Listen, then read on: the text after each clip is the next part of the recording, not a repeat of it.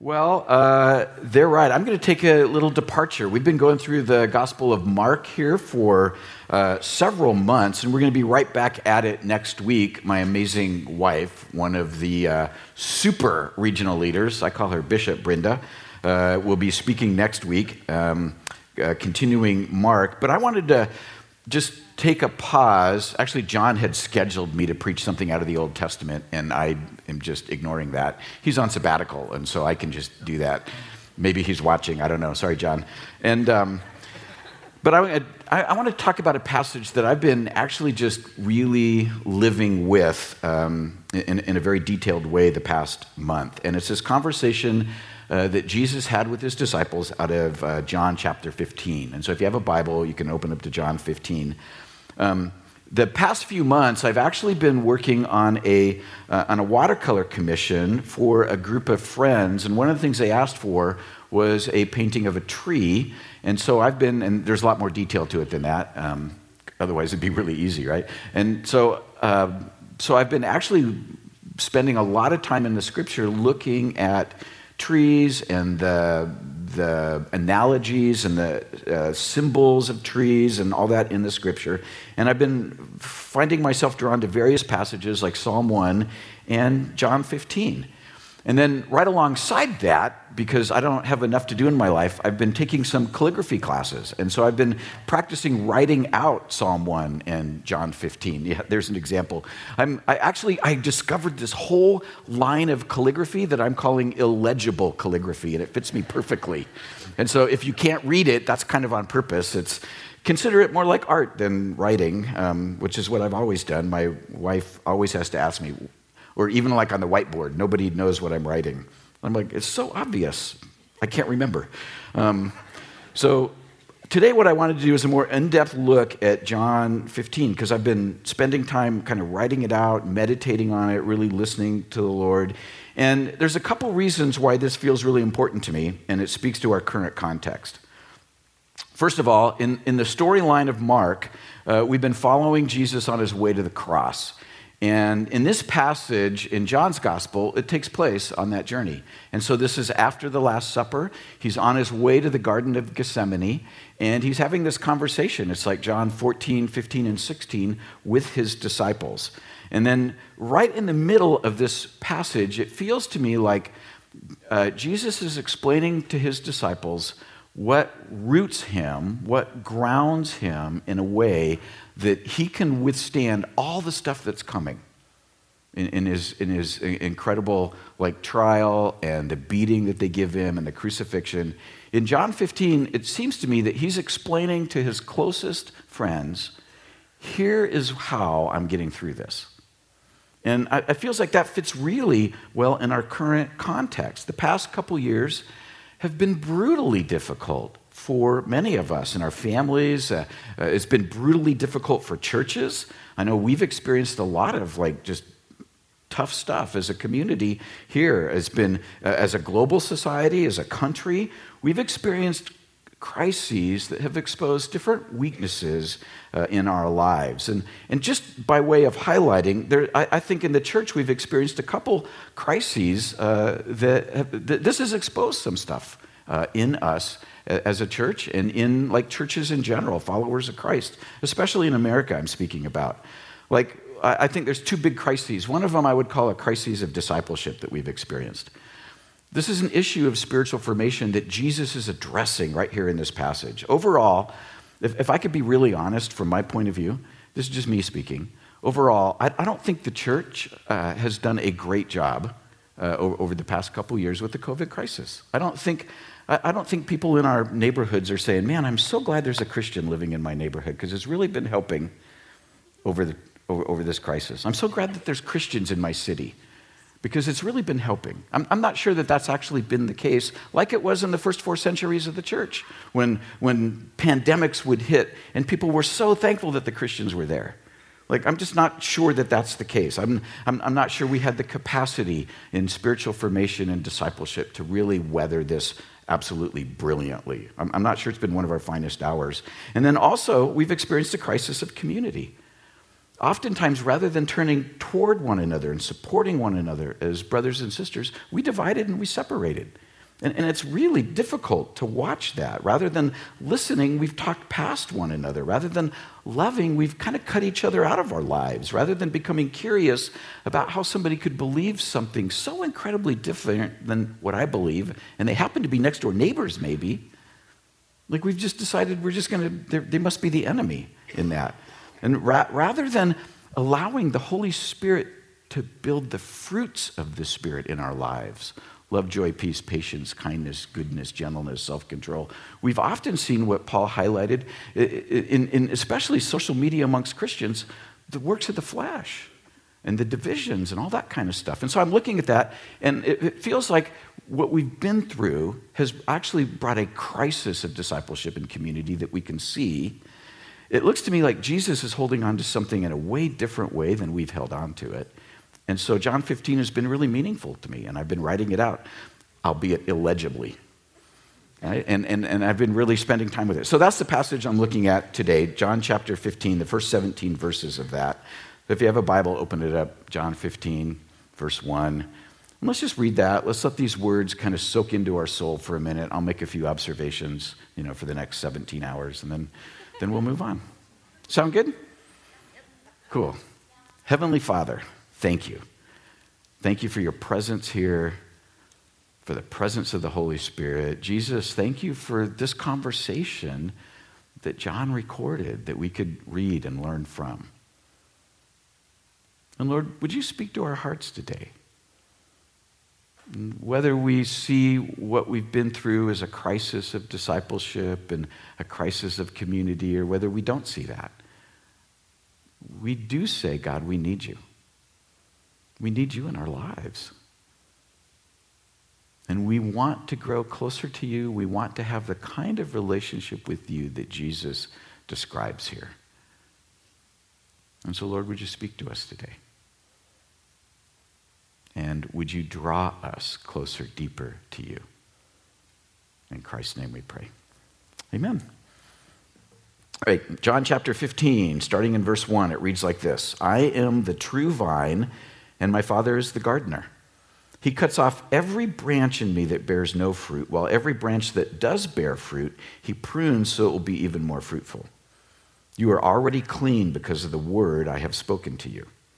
Remain in me uh, as I also remain in you. No branch can bear fruit by itself, it must remain in the vine. Neither can you bear fruit unless you remain in me. Verse 5 I am the vine, you are the branches. If you remain in me and I in you, you will bear much fruit. Apart from me, you can do nothing. If you do not remain in me, you are like a branch that is thrown away and withers. Such branches are picked up, thrown into the fire, and burned. If you remain in me, and my words remain in you, ask whatever you wish, and it'll be done for you. This is to my Father's glory that you bear much fruit, showing yourselves to be my disciples. As the Father has loved me, so I have loved you. Now remain in my love. If you keep my commands, you will remain in my love, just as I have kept my Father's commands and remain in his love. I have told you this so that my joy may be in you and that your joy may be complete. My command is this love each other as I have loved you. Greater love has no one than this to lay down one's life for one's friends. You are my friends if you do what I command. I no longer call you servants because a servant does not know his master's business. Instead, I have called you friends. For everything I have learned from my Father, I have made known to you. You did not choose me, but I chose you and appointed you so that you might go and bear fruit, fruit that will last, so that whatever you ask in my name, Father will give you. This is my command love each other. Is that a great little passage? Man, I just picture, I don't know if Jesus was walking by a garden, he was walking by a vineyard at that moment. There was a huge gold sculpture in the temple that was uh, grapes and stuff because throughout the Old Testament, God had often called uh, Israel his vineyard. And so um, they could have been even walking by that. Regardless, what Jesus is saying is that you and I are actually meant to live very fruitful lives. In the first five verses, this idea of fruitfulness is mentioned six different times. Like, this is actually a really big deal. Like the whole purpose of a vineyard is that it produces grapes. The whole purpose of a branch is that it bears fruit. The reason that there's a gardener is to help the vine, to help the branches actually bear fruit.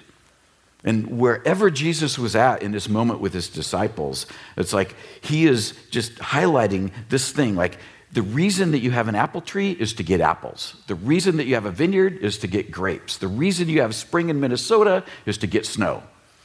Like, that's the whole purpose, right? And so, yes, I'm glad you guys thought that was funny. If it snows again, though, it's not going to be funny, right?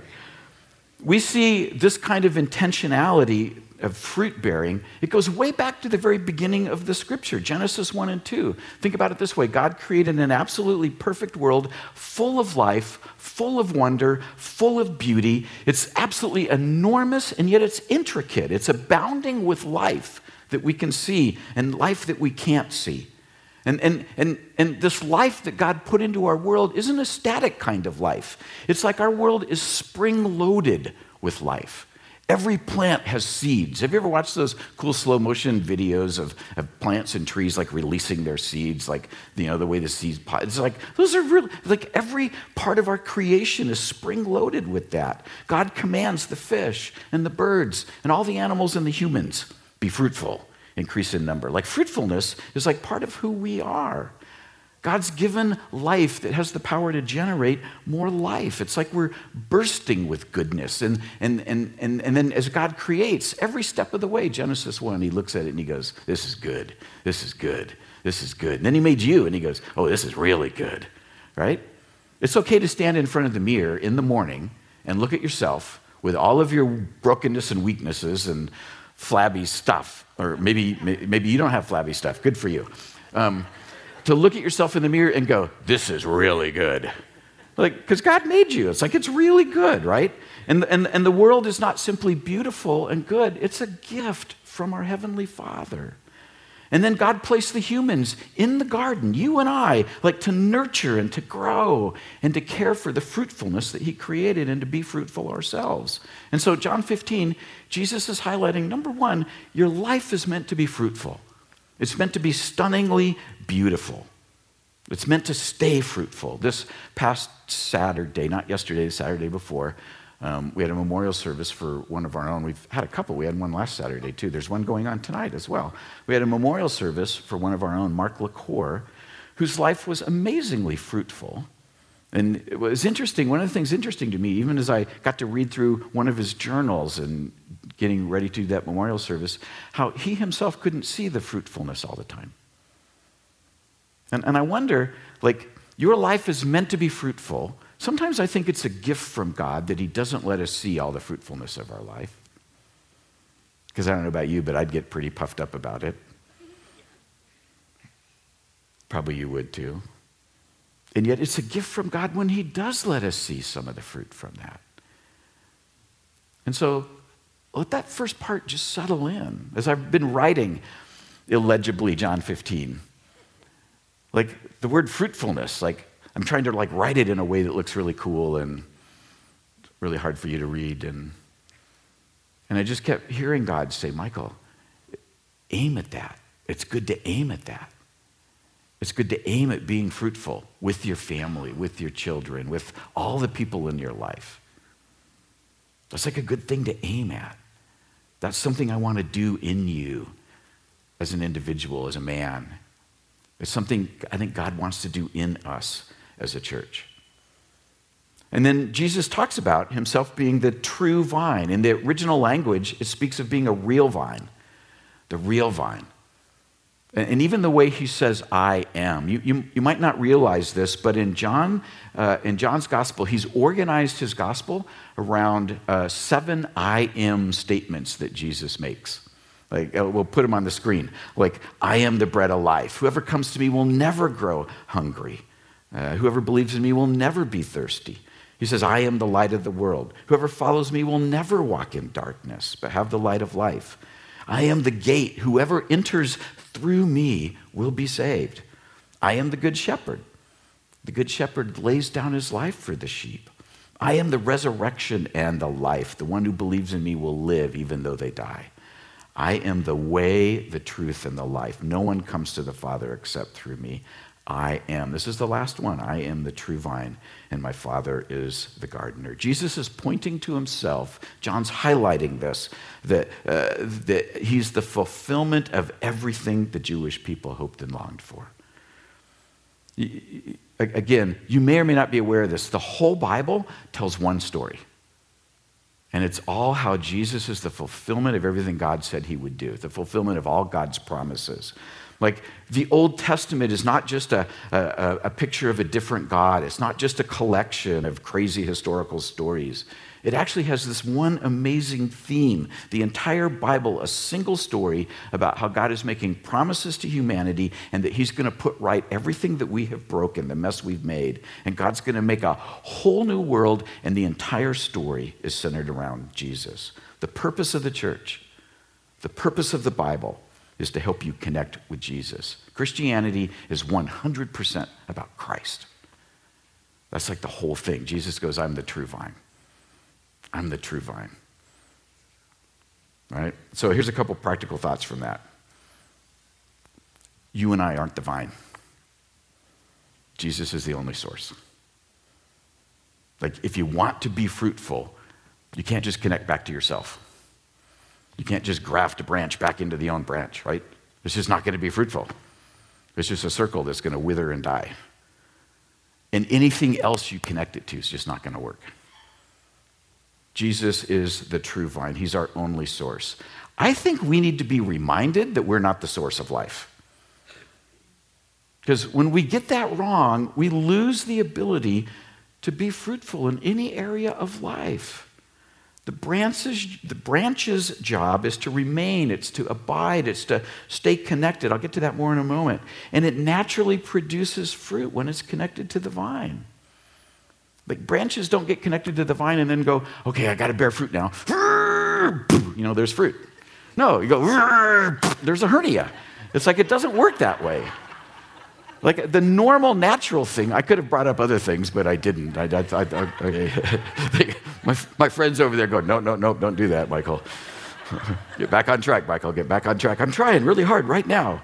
Listen, where in your life might you be trying to be the vine?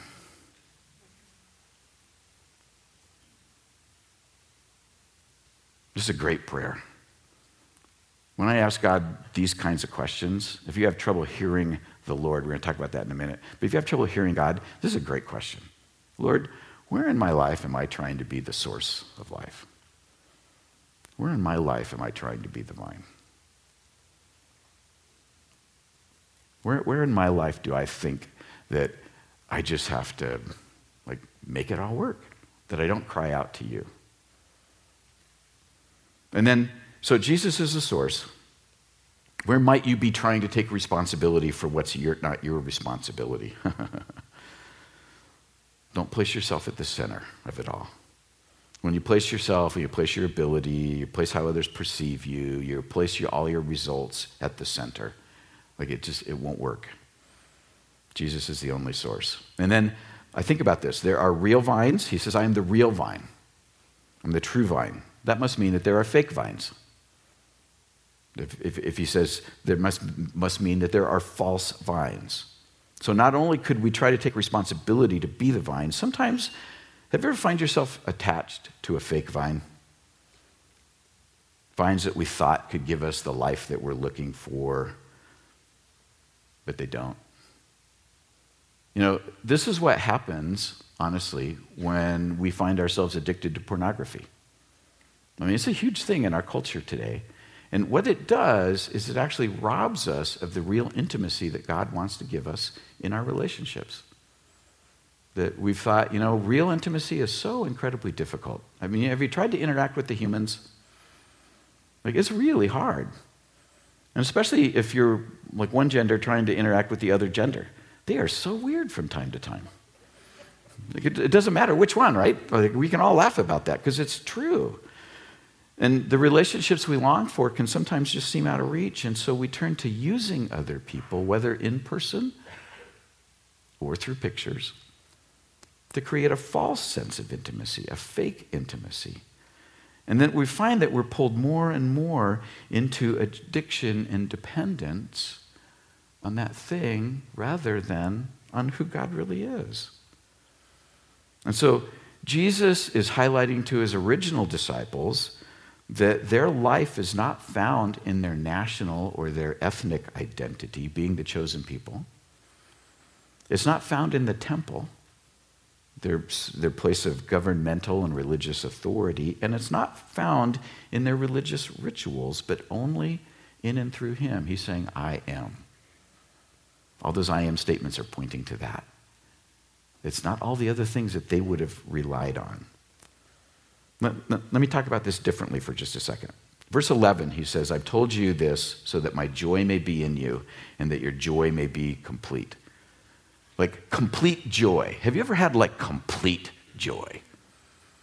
Like all the joy possible. Like, I don't think I have. I had just moved to town. Uh, we, Brenda and I were pregnant with our first child uh, when the twins were winning the first World Series. Like, it was really funny because we got into an elevator. We were at a hospital. We got into an elevator. We had just had an ultrasound. We were pregnant, and everything was good. And we're coming down the elevator, and the guy in the elevator goes, How about them twins? I looked at Brenda and I go, There's two in there? and he goes, No, the baseball team. And I go, Screw the baseball team, there's two in there? like, I didn't even know that. I just moved here. I didn't even know that we had a team named that, right? Listen, there's a whole lot of ways. I forgot how I got off on that story. Um, something to do with joy. Think of the ways that we settle for pseudo joy, that we settle for fake joy. Right? There's actually a whole list of things that they use the acronym BEEPS if you're a, a neuroscientist to describe pseudo joy. They're behaviors, events, experiences, people, or substances. And so, comfort foods, you know, are really good. Chicken pot pie, chocolate, sex, work, performance, approval, relationships, codependent relationships, excitement, gambling, entertainment, alcohol other kinds of drugs. Anything that triggers a surge of pleasure for a moment is a beep. And beeps have strong potential to turn otherwise harmless things into really harmful emotional and relational and mental and physical dependence. So, for the most part, there's nothing wrong with beeps, but when you try to make beeps into your true vine, you're headed for trouble every single time.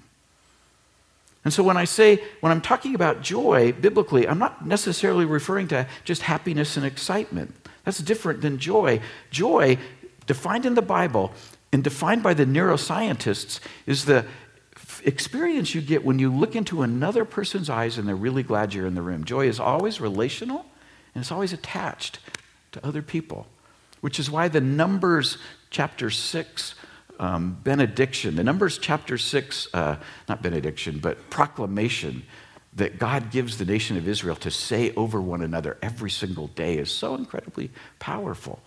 That, that number six thing is powerful because God is saying, My face is turned towards you. I want you to see the joy in my face.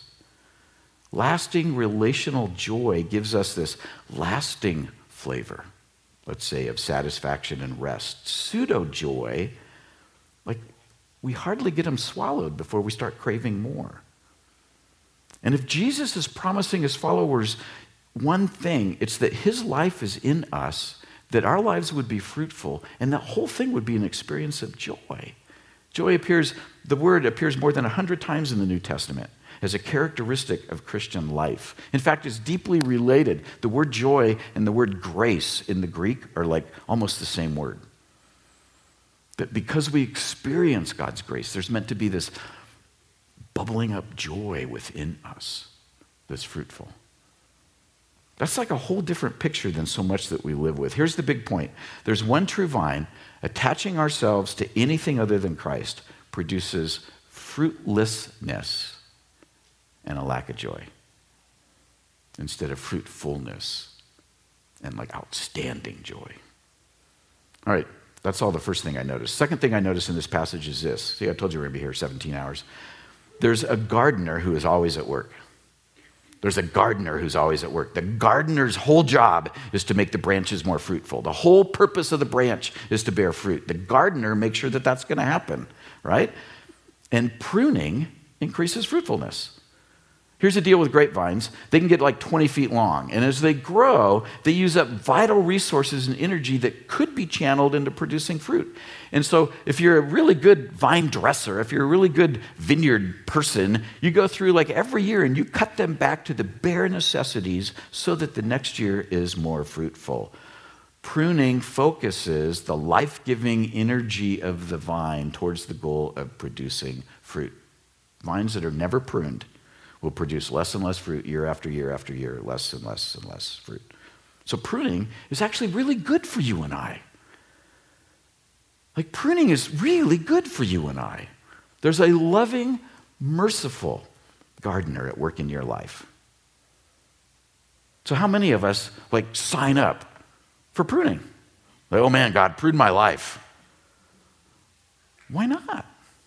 What are we so afraid of? Here's what we're afraid of we're afraid of things that I'm clinging to for life, other than God might get removed, and then I don't have my motorcycle anymore. I'm just speaking for me, not for you. If you have a motorcycle, God bless you, that's cool. I love two wheels, centrifugal force. God made it. It's so much fun. We don't sign up for pruning because we don't want to lose the things that we're holding to other than Him.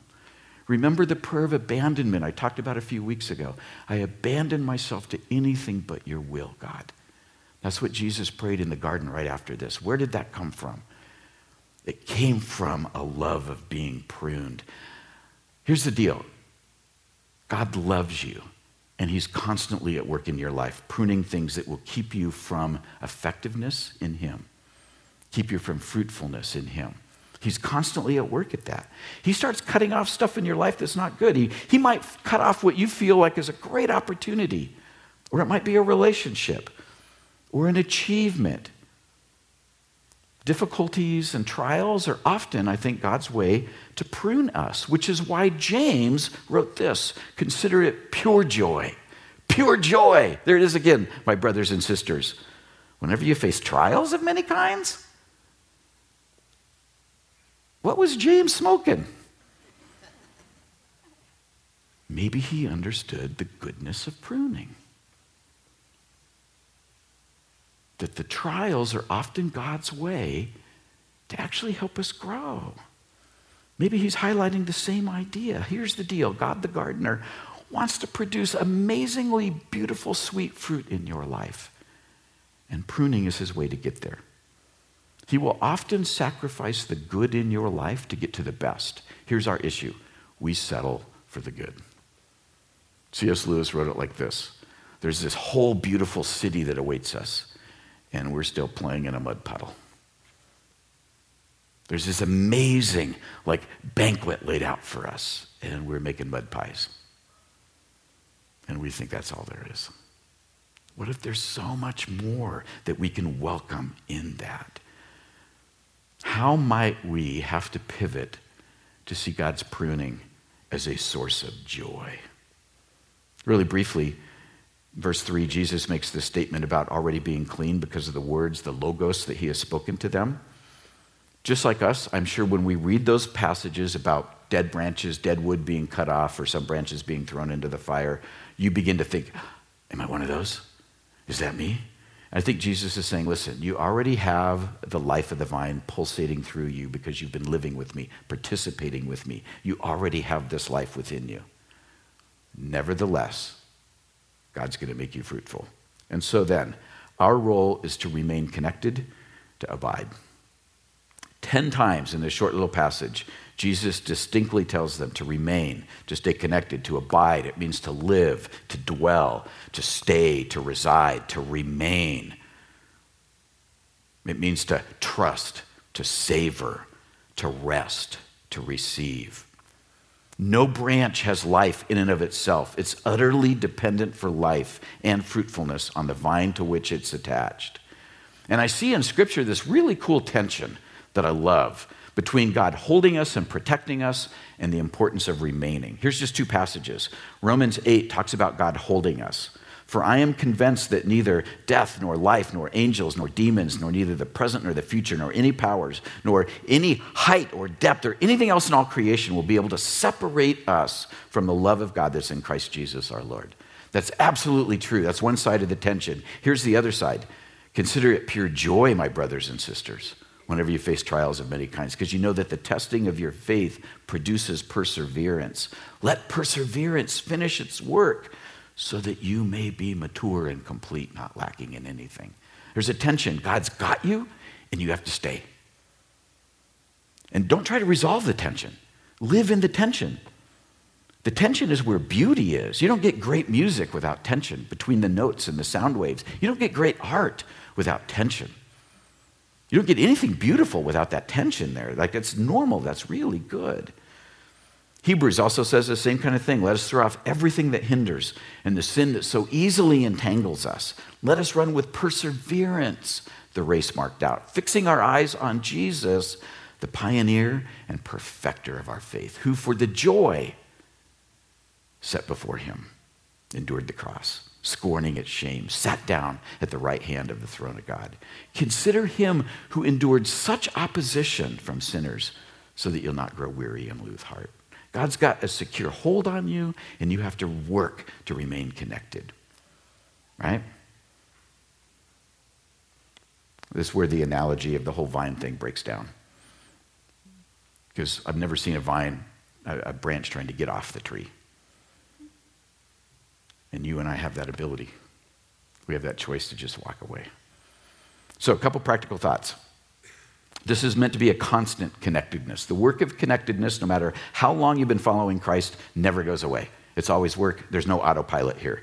It's a discipline that, while it becomes more natural over the years, it's a discipline that never goes away. You realize all of, all of life is like that, right? All of life requires discipline if you want to keep getting better. This past winter, uh, because it was winter, uh, I started taking guitar classes. I haven't played guitar for like 20 some years, right? Um, I used to be like the main worship leader at the church. Back when it was really small, there were seven of us, I was the main worship leader. As soon as there were eight of us, we needed somebody else, right? And so I've been practicing guitar and playing guitar. It's like, I got to play every day if I want to get good. I'm trying to learn to fingerpick. And I feel like I have a seizure every time I get like past the first measure, like, like I, it's, it's not working, right? And, and I got a little thing to play harmonica while I'm playing guitar. Dude, playing drums is so much easier. It's like, it's, it's like chewing gum and rubbing your belly and patting your head and walking backwards and doing a jig or something all at the same time trying to do all those things. Uh, if you want to get better at something, here's the deal I'm horrible at calligraphy right now. In three to five years, you might be able to read it. It'll be amazing. Like, if you want to get good at anything, you just have to dive into this and keep going. There's a constant connectedness. And then there's a relational connectedness, abiding with, staying connected. And here's the deal Jesus is saying, we're abiding, we're remaining, we're staying connected to a friend. A friend who has chosen you and wants to be with you. Dude, John 15 is so beautiful. So good. And that's where the experience of joy comes in. Relational connectedness is the source of the joy. So, practically, like, how do I do this? I'm so glad you asked. One of the books, uh, I, I want to give you a practical example. One of the books, uh, one of the things I've been doing for a little bit here at the Vineyard uh, since last fall is doing a little book club for people that want to read books with me. And so I picked three little books for summer. So we're going to do one in May, one in June, and one in July. And um, there's a place you can sign up somewhere if you want to know like when and where they're going to be, right? Or I'll send out like a Moments with Michael or something like that. But the, the first book is Practicing the Presence of God by Brother Lawrence. Uh, Brother Lawrence was a, a, a monk from uh, a few centuries ago, and this little book is a compilation of some of his letters and conversations. Uh, Brother, Brother Lawrence found it a constant struggle to recite the formal prayers in a meaningful way. And so, to overcome that struggle he was having, he decided he wanted to practice to engage in a continual conversation with God, like never ending conversation throughout the day. And his main location for doing this uh, became the kitchen, where his job in the monastery was to wash the pots and the pans. And so, for 15 years, he found constant access to God in the kitchen as he served and practiced a simple conversation. And here's three things that he learned. He learned that God is closer than we ever thought possible. Jesus said the kingdom of God is at hand. God's closer than we ever thought possible. That no one sees anything of our prayers, and it's nothing, nothing is easier than to repeat these little interior acts of worship throughout the day. It's like the easiest thing he learned to do. And that we can make our own heart, we can make our own soul a prayer room that we can retire to from time to time throughout the day to just humbly and gently and lovingly converse with Him. And here's a quote I do this by keeping my attention on God and by being generally and lovingly aware of Him. My fixed hour of prayer are no longer anything other than a continuation of this same exercise. Keeping my attention on God, being generally and lovingly aware of Him throughout the day. Right?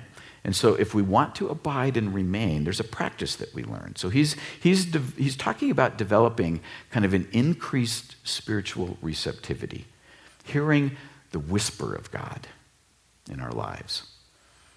God has designed you and I. He's actually designed our brains for relationship with Him, believe it or not. We are, we are handcrafted by Almighty God to facilitate an experience of God's presence. Now, real listening is difficult for us because we're on the move, we're getting things done, we're checking like our, our Instagram likes, right? We're constantly distracted. And that makes it difficult. So, like for instance, when you're like watching a show or you're scrolling or you're reading emails, and then somebody comes in the room to tell you something, and you listen to them without ever making eye contact, without ever changing what you're doing, you can often, just because your left side of your brain is so good at this, you can often just repeat back to them what they said without any emotional engagement. You know how that works? You've been able to do that, right? Like you hardly even mute the TV but you can hear what they said, and yes, you want me to go to the store and you need bagels and cream cheese, yes. But you never actually engage with them in their emotions. You never like synchronize with them, with the other person. Like the nonverbal skills that are vital to the listening process aren't engaged in that. Similarly, developing intimacy with God, listening to God, is not just about listening for the words. The words are important, yes but it's sensing his voice with the other side of your brain. Let me, let me say it differently. Dallas Willard says it this way The visible world daily bludgeons us with its things and events, pinching and pulling and hammering away at us. But instead of shouting and shoving, the spiritual world, the Holy Spirit, whispers at us ever so gently. So, so, someone asked me this past week, Michael, what do we learn from the transfiguration of Jesus? You know what we learned from the transfiguration of Jesus? We learned that there's a world behind the world that we see that is very real and not very far away. And it is amazing. And it's the world where God lives. The Bible calls that the heavens. It doesn't mean it's just way up there somewhere. I think it's actually just another dimension where we're at. We see that in the transfiguration. It's amazing, but that's a whole other um, conversation that we won't dive into. God's presence, his availability is so close, it's so incredibly powerful. There's a present real, there's a reality behind our present reality that's amazing. It's almost unspeakable.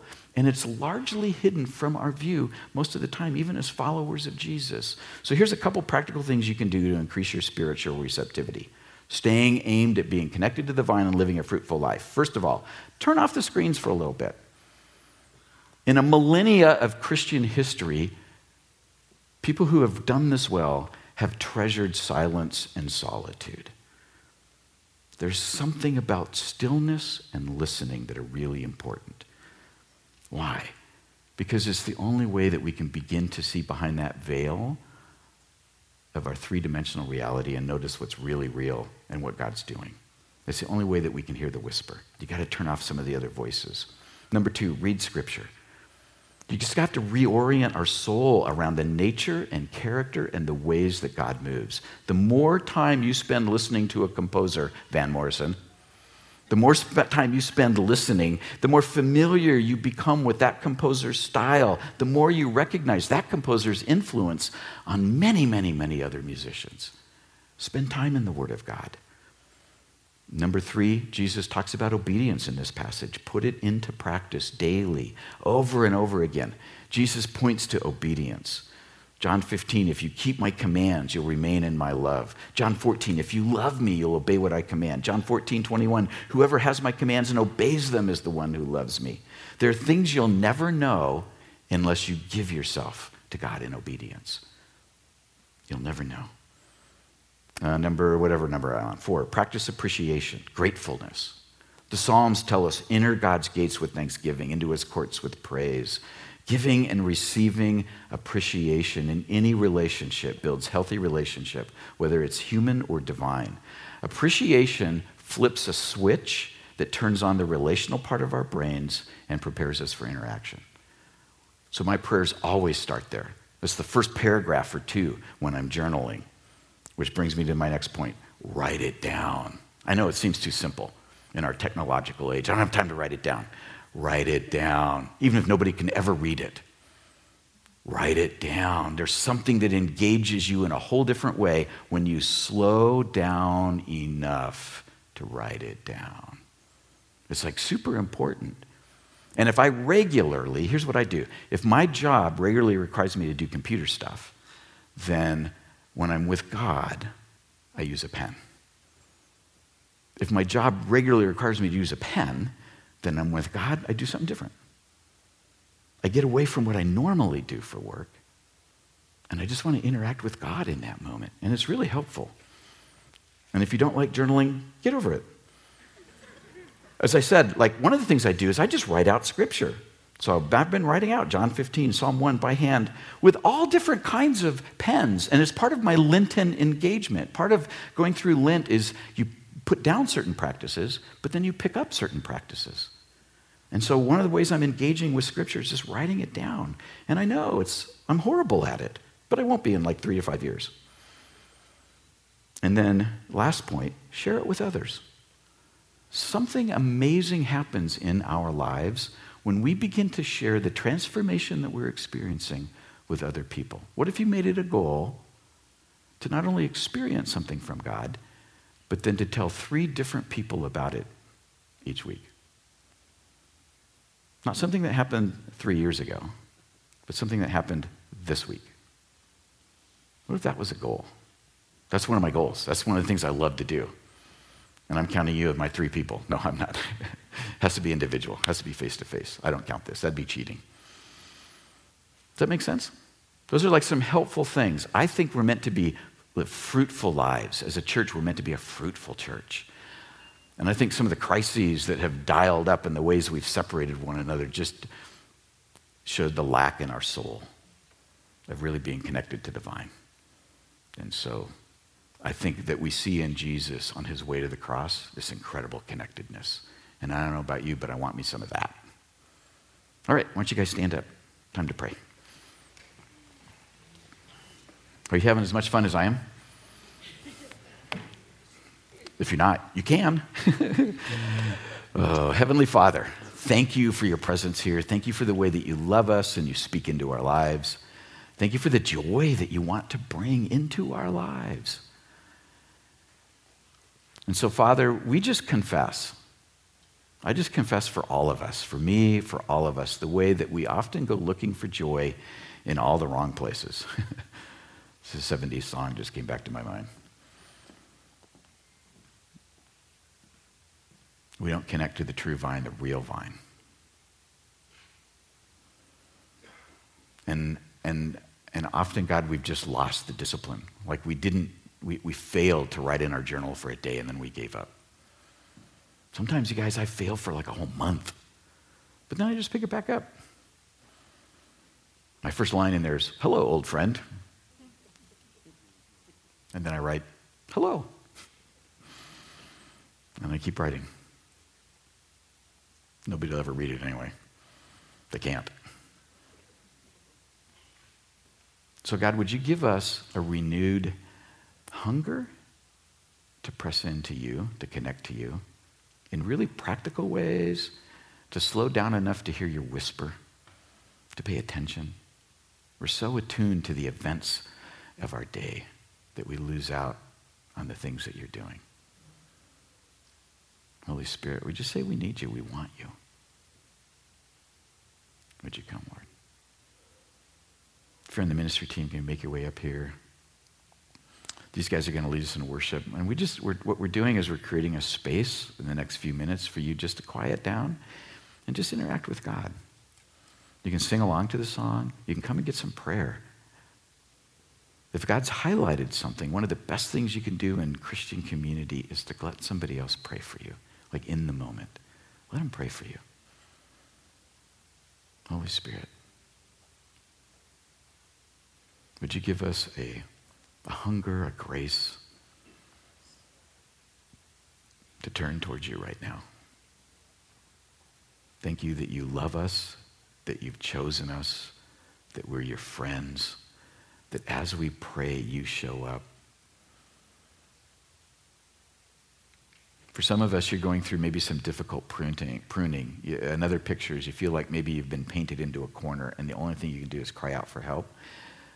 That's kind of an evidence of God's pruning. That's the best place to be. There's no better place to be than painted into a corner by God. And so if you find yourself there, come get some prayer. Let us stand with you in that corner. Let us pray with you. So these guys will lead us in worship. Thanks for coming to the vineyard. Get some prayer, interact with him, enjoy the kind of silence and solitude in this moment.